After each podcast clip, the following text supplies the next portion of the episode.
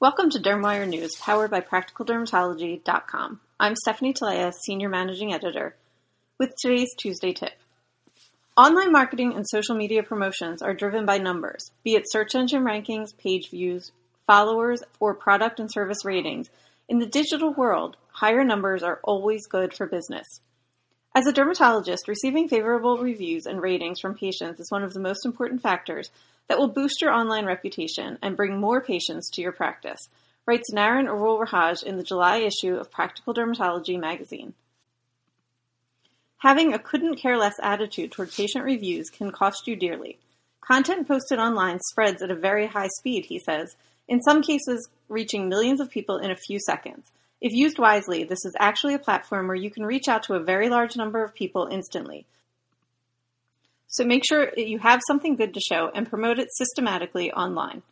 Patients often leave reviews about their medical treatment experiences. If people have a good experience with you, they are likely to show appreciation for you online, especially on the web pages they found on your they found your services on. But if they have had less than a satisfactory experience with you, they are more than likely to share it and warn others about your practice. Over time, your online ratings and reviews can influence the popularity of your practice to a considerable extent. Making sure that you always feature in the top medical professional rankings is a vital part of reputation management. And this can be done by taking certain measures. The first such measure to take is having an extensive online presence. Many, many medical professionals believe that their work will speak for itself. But in today's world of social media frenzy and online marketing, you need to have your presence on as many online platforms as possible.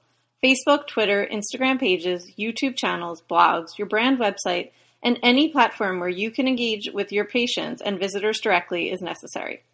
For more tips, read the Marketing Matters column in the July issue of Practical Dermatology or by visiting practicaldermatology.com. Thank you for listening to Dermwire News, powered by practicaldermatology.com.